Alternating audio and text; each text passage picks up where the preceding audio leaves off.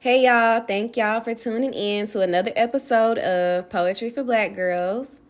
On this episode and a few more episodes in the future, I am going to be bringing y'all guests. And so for this episode, we have our very first guest. Her name is AJ. She's a social worker, fashion and design creative, studier of astrology, of course, a poet, a black girl, and my friend AJ. So here we go. Hey AJ, thank you so much for joining us on Poetry for Black Girls. How are you doing today? I'm good. I'm good. I'm happy to be here and I'm honored to be your first guest. Oh my gosh, I'm so happy. I'm happy I finally got you over here to the podcast. yes, yes. I was like, man, I need to bring black girls on this podcast. I need to bring more voices. I need to bring poets. And when I started thinking, I was like, who better than AJ? Like, she has so much to bring the black women in our community. I felt like um, you were able to speak to a lot of different things when it comes to wellness and spirituality and just developing as a black girl altogether. So, thank you so much for joining us. Thank you. um, so how we like to do it on this podcast is if we have some poetry um, we normally will recite it in the beginning of the poem and then kind of talk about like that inspiration and everything that came from the poem. So I know you got some poetry for us. Of course, of course. I came prepared. I'm so excited. so, um, can you share a piece with us? Of course. So I don't really remember the time exactly when I wrote this poem, but I do remember the mindset I was in. I felt a little depressed, but also I knew that I still was ready to begin my spiritual journey again because for a while I had just neglected it. And so I knew that I wanted to start somewhere. And so, what better place to start than poetry? Mm. You know, mm. that's one of my favorite outlets because mm-hmm. it's different than painting, you know. So, this poem is called The Reflecting God. Get on your knees to express humility and vulnerability. Come to me during your highest highs and not only your lowest lows. I am reflective, unpersonified, so there is no unconditional love for me. Learn from my autonomy. Admire my resilience. Understand my enigmas as best as you can because I will not explain. See the forest for the trees, but expect disenchantment lift the heaviest burdens over and over again until they're too light. That's where I come in. Wow, I love that. I cannot wait to hear the explanation. So here we go. So you said that um, you felt like this was a good outlet for you. Can you tell us more about like how you use poetry as an outlet and just kind of the inspiration for this poem and just like kind of tell us what it means? Yes, of course. So I like to use poetry as an outlet because I feel as if I'm not really good at expressing my emotions or rather acknowledging my emotions. Like I'll feel them and then I'll try to distract myself, mm-hmm. or I'll feel them and then I'll brush them off or try to ignore it. And so I feel like poetry is the only way that I'm comfortable with in a lot of instances. So I like to use poetry to be more expressive and acknowledge my emotions. Mm. And so I titled this poem The Reflecting God because I feel like God is something that's internal.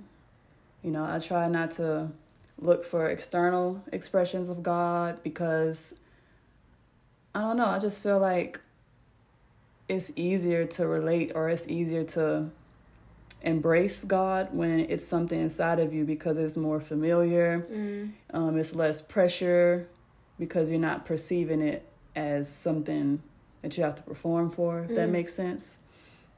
And so I titled it The Reflecting God because, you know, I feel like we're a reflection of God. Mm. So, yeah. And then um, like the get on your knees to express humility and vulnerability, I think that's the like the greatest form of humility because for someone to get on their knees, you know, mm-hmm. that's looked down on in a lot of societies. So if you're getting on your knees, you know, mm-hmm. you you you really letting it go. You're really letting everything. You're laying everything out. You know, I'm here. I'm present. That's what you're saying, in my opinion. You know, mm-hmm. I'm ready to receive. I need help, and I'm not afraid to ask for it. Yeah. So then come to me during your highest highs and not only your lowest lows. I remember being in church around like 11 and 12, and I remember the pastor saying that people only pray when they want something. Mm. A lot of people pray only want something. They don't pray. They don't pray during the times that they're grateful mm-hmm. or that their life is going well. You know, yeah. they pray when they're down on their luck or they're desperate for help. And mm-hmm. I think that I wanted to acknowledge that in this poem. And I was really speaking to myself in this poem, you know. So then I'm reflective, unpersonified, you know, reflective. God is, we're made in God's image and vice versa, you mm know.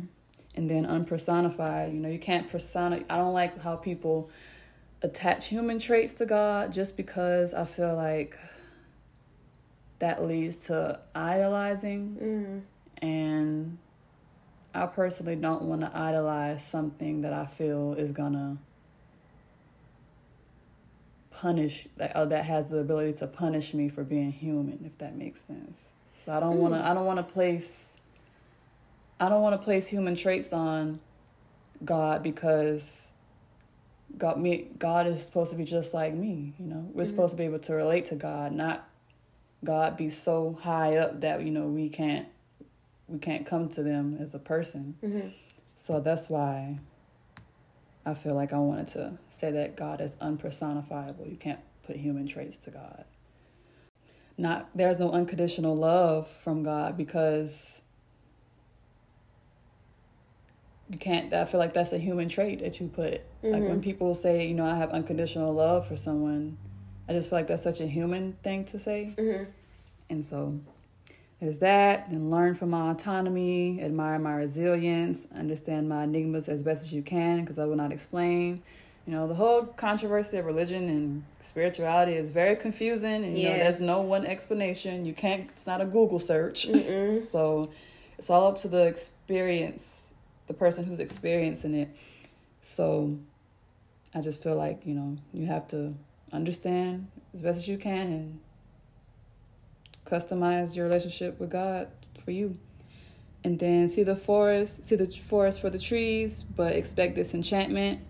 I think it's important to look at the bigger picture, but you know, when you're not a child anymore, you lose a certain innocence. Mm-hmm. So you have to expect some sort of disenchantment, you know, at some point in life. Um, you can try to be optimistic, but you know, you also have to be realistic in some instances. So everything's not always going to be peachy cream, as people say. Mm.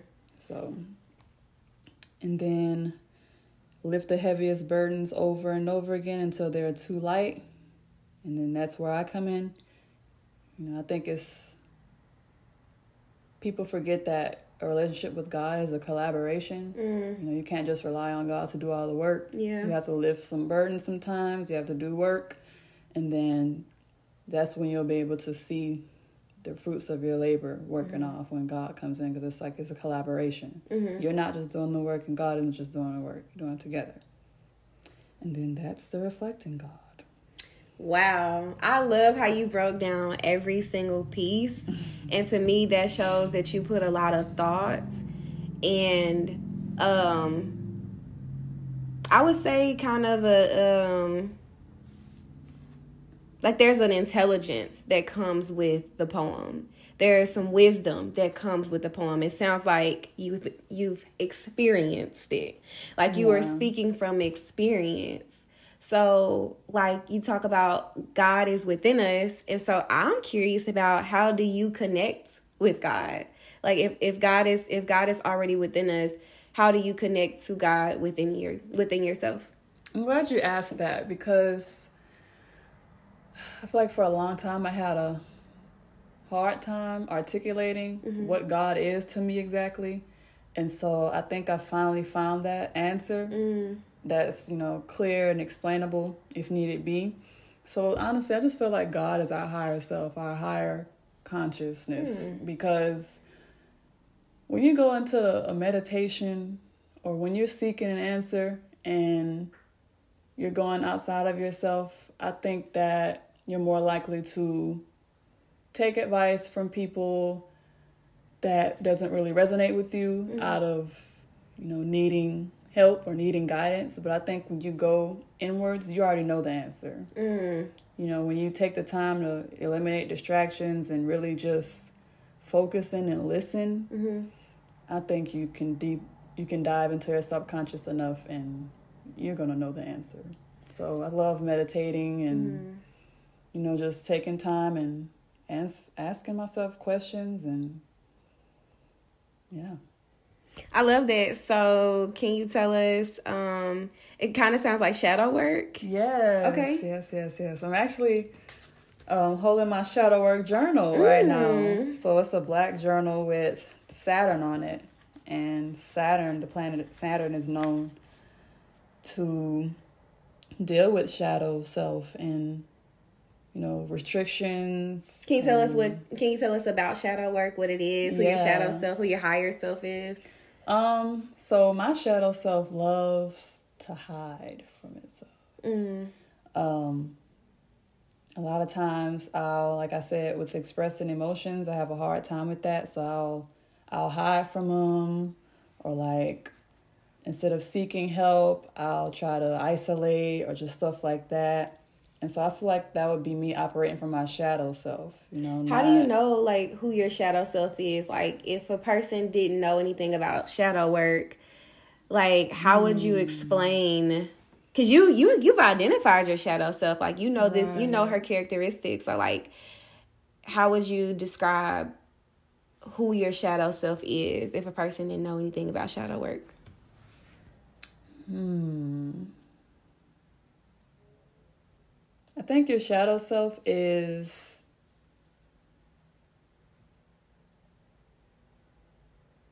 maybe someone who just hasn't really acknowledged or acknowledged them their full selves. And anytime that you have to question is this of my higher self? I feel like that's your shadow self showing. Mm. you Like higher self like is this is this the me and my fullest potential? Yes. The best that I could be? right Okay. or am i operating from a place am i operating from a place of hurt Mm. you know am i doing this because i want to do this or because other people are doing this so like you said your your highest potential your best self your most loving self Mm-hmm. you know i feel like that if you aren't operating from those places a lot of times you're operating from your shadow self Mm.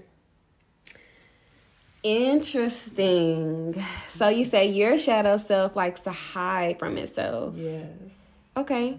So how do you tap into your higher self? um my favorite way i think is through music actually Mm. Um, I love listening to music. I think music has an amazing way of helping me Mhm. transmute my emotions and acknowledge my emotions because, in a way, it's kind of doing the work for me. Like, Mm. you know, I'll listen to the song and I'll feel the emotions, but I think that it does a good job at acknowledging them for me a lot of times, Mm. or rather helping me realize what I actually feel. I love that. I love that because a lot of times, like you say, with your shadow self, we don't acknowledge our emotions. We um numb them mm-hmm. you know and so i do love how you how you spoke about music because it allows us just to feel the feelings Yes, and allows us to realize that you know we're not alone in our mm-hmm. feelings. People experience these things often, and it's just a great reminder that we're human. You know, we mm-hmm. don't have to be perfect, and yeah. I love that. Thank you so much for sharing that with us.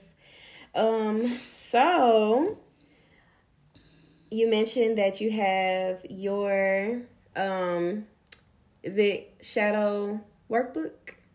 How did yeah, you say shadow work journal. Shadow work journal, Mhm. and you said Saturn. Yes. was on the begin was on the front of it. So can you? I've talked to you about like birth charts Mhm. and placements, but I would love for you to share with the audience about what a birth chart is and like just some placements in your birth chart because I think that is something that um, a lot of people could benefit from, like learning more about themselves. Yeah, I love to. So, my definition of a birth chart is basically a picture of the planets at the time of your birth. So, you know, I think that when you have a birth chart and when it's when you when you see it all laid out, it's kind of intimidating at first because it just looks like a bunch of numbers and words that you might not be familiar with. But I think once a person gets into it and is able to relate it to themselves, I think it's much easier to read. Um, so there's a lot that goes into birth charts. I'm still learning. I'm not an expert at it yet. So I try to, you know, take what I learn and apply it to life and all that kind of stuff. And um, my favorite placement in my birth chart is my Venus in Sagittarius. So Venus rules, you know, love, beauty, things that you find comfort in, things that you enjoy, luxury, stuff like that. And then Sagittarius are known for being adventurous, um, seeking higher education, being very, very phys- philosophical, um, and things like that. So I think that says that I just I want a partner that brings adventure. You know, I don't I don't like boredom in a relationship. Um, and spontaneity. I want a partner that I could talk about deep things with, like spirituality and just deep conversations, stuff that makes you think, stuff that makes you use your intelligence or develops new intelligence. And then I also think it says that I don't really have a type when it mm-hmm. comes to a partner because I don't know, I really don't I think that's very limiting to have a type in my opinion.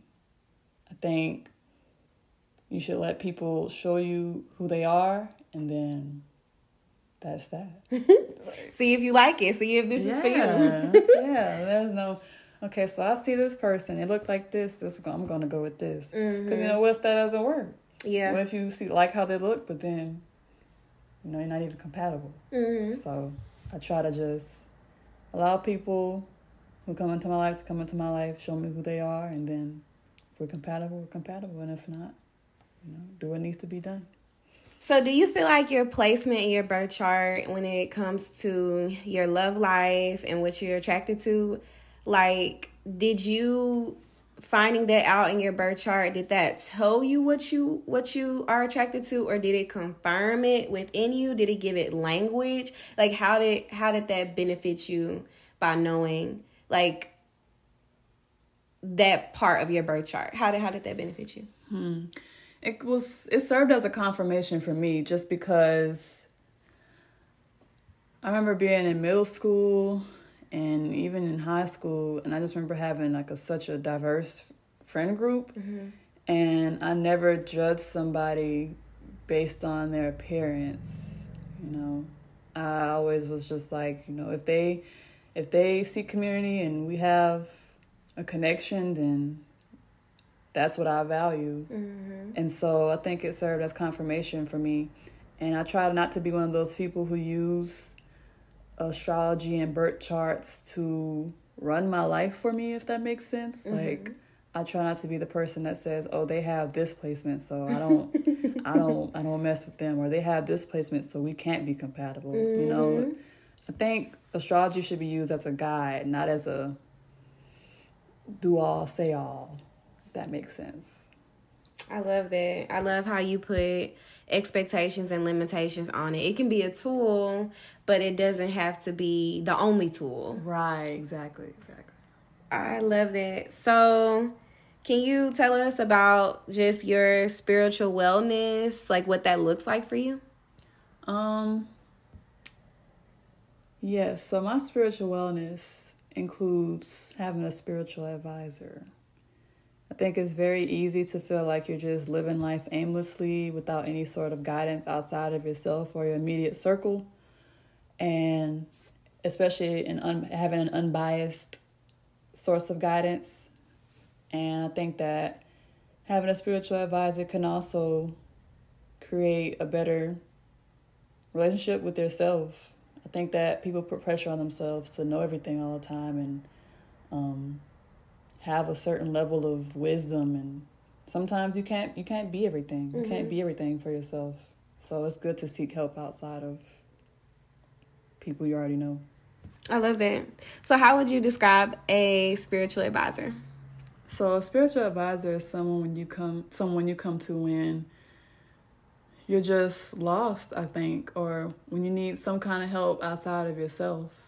Um, I have a spiritual advisor and I've known him for about a year now. Mm-hmm. I think my first tarot reading with him was sometime back in the spring of 2021. Mm-hmm. And I got my first reading with him, and it was just mind blowing. I couldn't believe all the things that he said. It was so helpful, mm-hmm. and it made me feel like I wasn't alone. It made me feel like I wasn't delusional. Mm-hmm. and his name is Troy and I'll never forget that first experience. It was everything I needed. It was well worth the the money. And Troy, um, y'all don't live in the same state, right? Right. So Troy does this uh virtually. Yes. yes. So is there a way where the audience could uh, find their own spiritual advisor, or is Troy taking other clients? I think he is taking other clients, but I'm not sure if this is still true, but I believe the last session we had, he told me that he doesn't aim to do tarot long term. He wants to spread his um, workout into other avenues. Mm-hmm. so I'm not sure if he's still offering tarot readings currently or if he's revamped his business yet. Mm. And is there a way uh, where, if we wanted to find out about our own birth charts, is there any resources or websites we can go on? Yeah, so my favorite website is Cafe Astrology, and you can go in there. It's free. You put your birth chart information there. I think it asks for your birth um, place, like the city and the state, birth time, um, month, day, year and then it asks for your first name, of course. Plug all that in, it generates a birth chart for you. And I think it even provides like a brief synopsis of each placement, like a simple little explanation, so that you'll be able to somewhat understand it. It's mm-hmm. it's very obscure and vague. You know, every description isn't going to fit you, of course, because you know it's only a tool. It's not saying that you're guaranteed to be a part of that explanation. Mm-hmm. And so that's my favorite website. I think it's the easiest for beginners and a lot of people use it, so I think it's reliable. Okay, and I will put that in the show notes so that we can all use that tool. Thank you so much for sharing that with us. Mm-hmm. Um, so I would like to ask you how to use self care. My favorite way to self care right now is sleep. Mm-hmm. I don't know. I just feel like in today's world where everybody is always on the move and with hustle culture and grind culture, people don't give themselves enough time to truly rest. Um, and sometimes I think people even shame getting rest or like there's a such thing as too much rest. And I don't believe in that. you know, I think especially being a Capricorn stellium Mm. Capricorns are known to be really hard workers and overwork themselves a lot of times. Mm. And so I think rest is really important mm-hmm. for us to recharge. And we have to embrace that the same we embrace having a strong work ethic. Work ethic. So I see no shame in rest. I love that. I love how you normalize that for us because we often beat ourselves up for even just wanting to take time to rest, it's like that's a bad thing. Like you're yeah. automatically associated as like lazy. Yeah, yeah, yeah.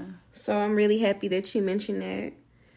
Um, So, how can the audience connect with you? I know that you are a creative, you create yes. things. Yes. So, um, where can we connect with you or find any of your creations? So, I just started an, an Etsy shop. Um, I uploaded some Halloween digital prints and I'm excited because I want to expand my collection and create other designs. So on Etsy, YouTube, and Instagram, all at AJ's compilation. Okay. And I will have that in the show notes as well. um, well, thank you so much for joining us on Poetry for Black Girls. Um, I really appreciated the way that you were able to share your poetry, the wisdom that was inside of the poem, the way you normalize spiritual wellness, um, having a spiritual advisor, and you gave us so many good resources and tools to use. So thank you so much for being our first guest. Thank you so much for having me. and we will talk to y'all on another episode of Poetry for Black Girls. Bye.